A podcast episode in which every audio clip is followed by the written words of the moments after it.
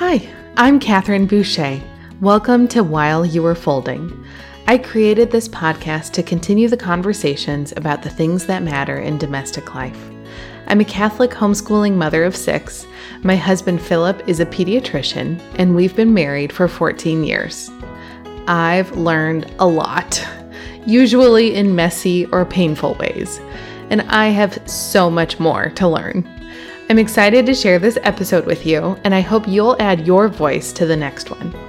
I pray before I record every episode that God will use this podcast to inspire each of us to holiness in our vocations as wives, mothers, and His beloved daughters, and that you will go on to share what you heard while you were folding. Let's jump in.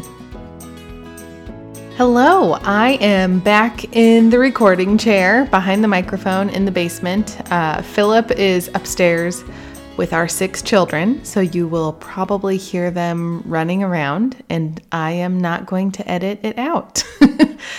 I wanted to talk today about something that has been working really well in my life, and that is my clipboard planner.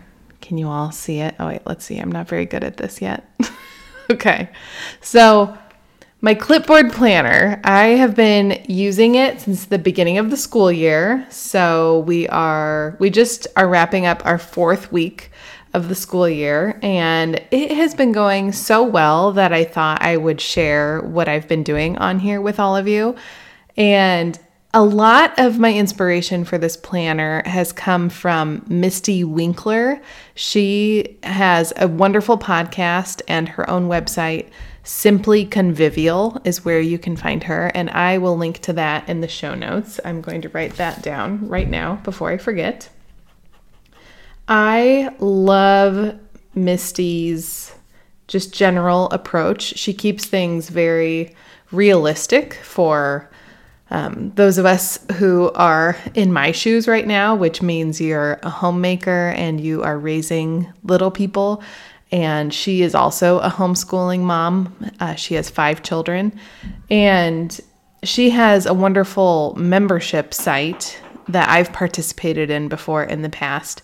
And the idea is that we all have so much more to learn, especially when it comes to domestic life, because so many of us just didn't have a lot of those things modeled for us, or we grew up in a time where people didn't think it was necessarily necessary, necessarily necessary to talk about things like cooking, cleaning, and all the other necessary tasks that happen with family and domestic life. So, um, highly recommend go check out Mystie Winckelmann over on Simply Convivial. Um, but how I came to this, part of it was inspired by Mystie Winckelmann, and part of it was inspired by using other planners that were no longer working for me. So, the first thing, the reason why most other planners didn't work for me was because they close. If they are closed, they are not in my face in front of me all day long. And that's what I need most in a planner. That is probably the most important thing to me in a planner. It has to be right in front of me.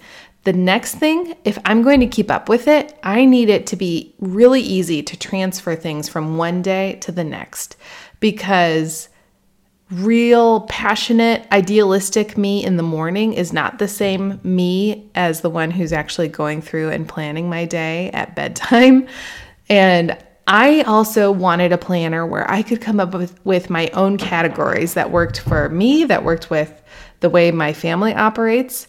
And I wanted something that was really easy to transport around the house as I'm doing various things and to be able to have it still stay open and be in front of me.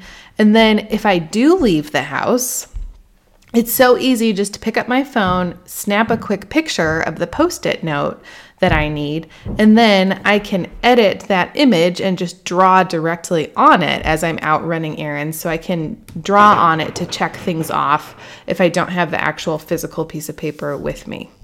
So I thought I'd give you a little orientation. I'm recording a video as well. So if you're listening to this podcast, you can check out snippets of my videos to get a visual idea. I can post an image in the show notes as well. Um, but I decided to give you a quick orientation of what my clipboard planner looks like. And I can also, it's still in the rough draft stages, but I'll share, I'm going to write this down too, share the template in the show notes in case anyone is interested in checking it out. And maybe you'll tweak it and make it your own. I think that would be fantastic. So I just have a simple clipboard that I've been using. I actually swiped one of the kids' clipboards from the classroom because mine managed to walk off around here. So maybe for my birthday in November, I can ask Philip for a really pretty one. Um, but it's just a basic clipboard. And then I have, I'm going to pull it off of here, a laminated 8.5 by 11 sheet of paper. And it has one, two, three, four, five different categories. So it's not really pretty. And I've even crossed off the title of what it is. I used to call it my daily list. Now I call it my daily dashboard because I love alliteration. so it has four categories that are standard size, square post it notes size.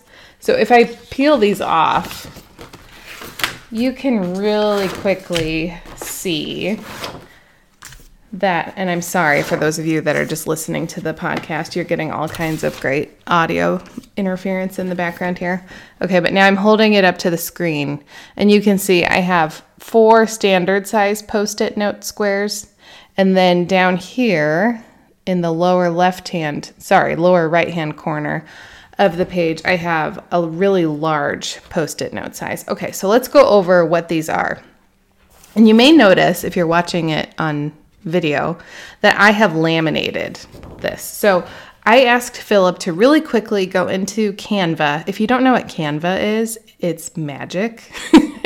Canva, C A N V A dot com. It's just a really fun editing software and it's free, but if you pay for their subscription or whatever they call it, premium membership, you get access to all kinds of fun graphics, templates, and that kind of thing. So I just asked Philip to go in and complete this free version using shapes. And he created some standard size post it note squares and then a really large one here for me. And I use these squares as the spots where I attach my post it notes and I just replace them as I go. So, first, I organize these in the order that I need to see them. So, in the top left hand corner, I have one that's titled What's Happening Today. So, this is where I have a list of everything that is actually scheduled for that day. It helps me to remember what's happening so that I don't miss appointments, I don't space things off, Never in my wildest dreams, if you had told me 10 years ago that it would be a struggle for me to keep up with the calendar, would I have believed you.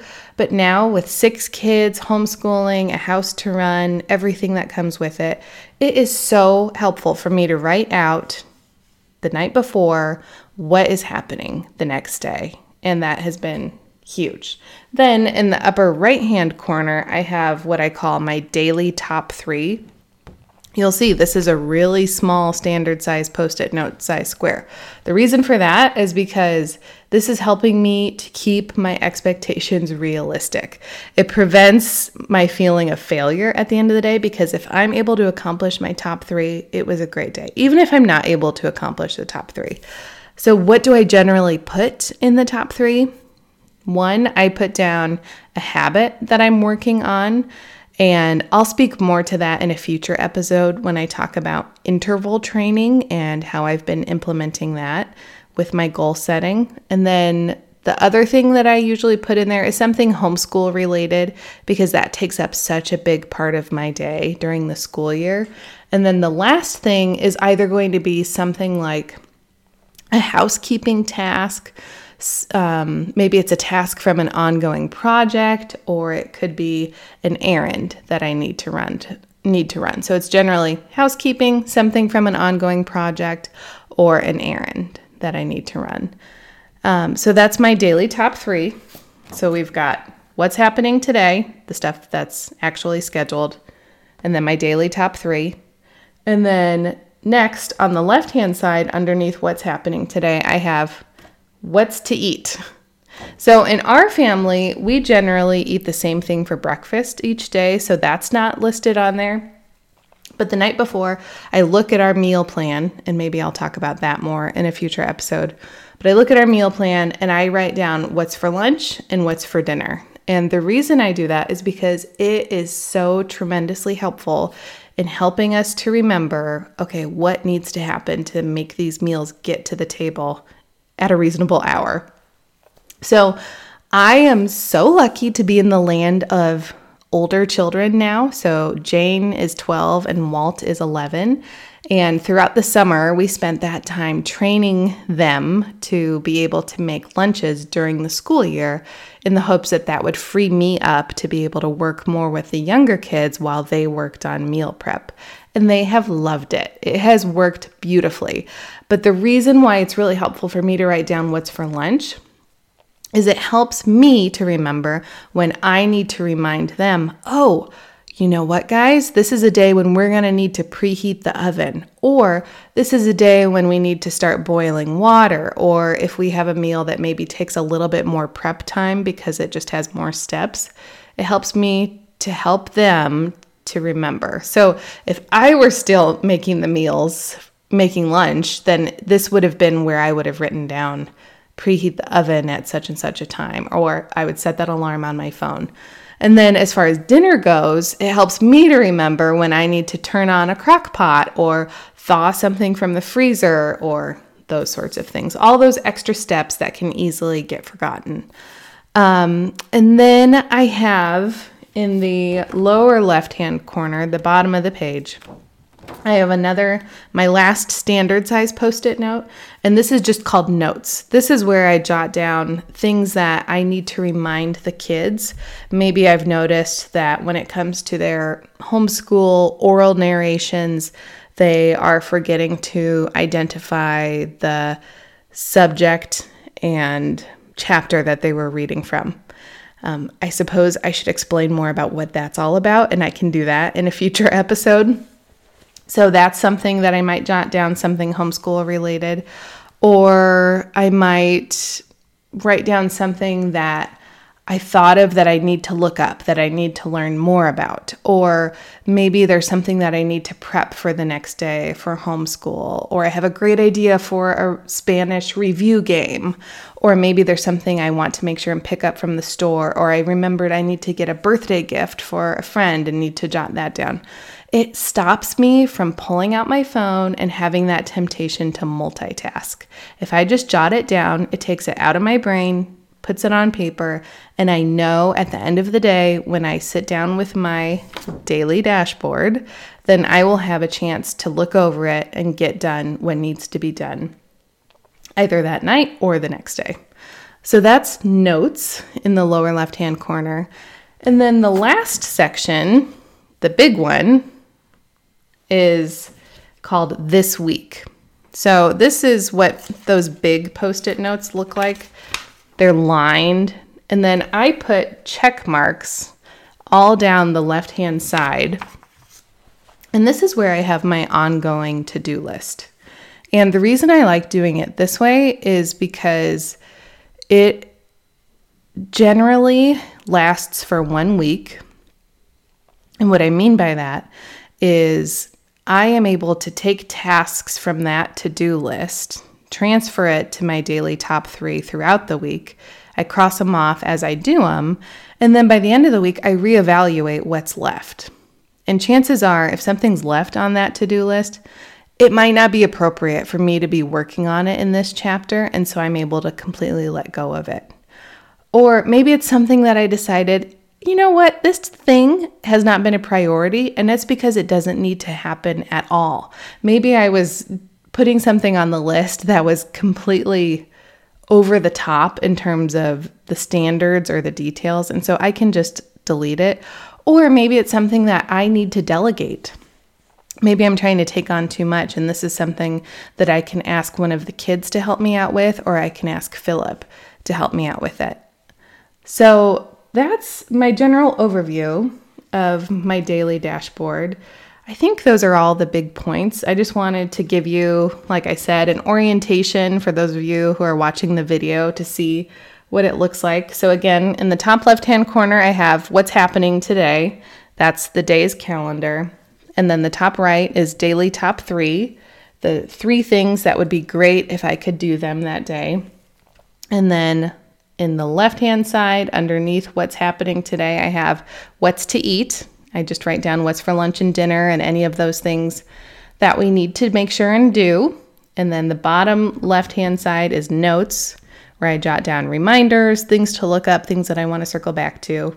And then on the right hand side, it takes up just about two thirds of the right hand side. I have my big lined post it note rectangle where I keep my ongoing to do list for the week. And then I should add at the end of each week, I create a brand new one. So there's something really beautiful about being able to create the new one for the list, new one for the week, and then being able to get rid of all the things that you were able to get to that week. But you know what? Sometimes the thing that I'm really coming to peace with is that this is not about being able to check off a bunch of things. The thing that I love about this clipboard, this daily dashboard that I've been putting together, it's really helped me to have a lot more peace about the things that I am able to accomplish and the things that I'm not getting to.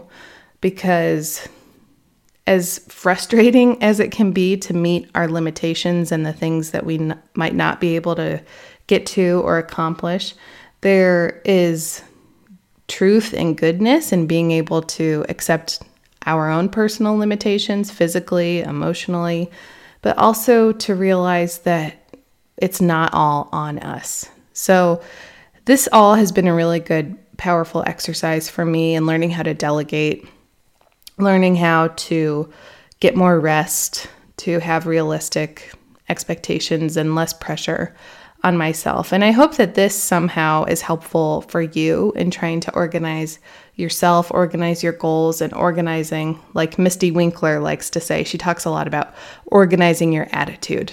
So, um, maybe this gives you some good food for thought, but maybe you do things completely differently, or maybe you have a suggestion or an idea for how you do your daily dashboard or a weekly planner. So I would love to hear how do you keep your family, your to dos, yourself on track? Maybe do you do something that I didn't mention at all in this episode that you would add to your daily dashboard? I would love to hear all of your feedback on this. So, as always, you can find out how to contact me in the show notes for this episode, and you can find me also on catherineboucher.com. And I hope I can add your voice to the next episode. Until next time, I'll be praying for you. Please pray for me. Continue the conversation with the people in your life and share what you heard while you were folding.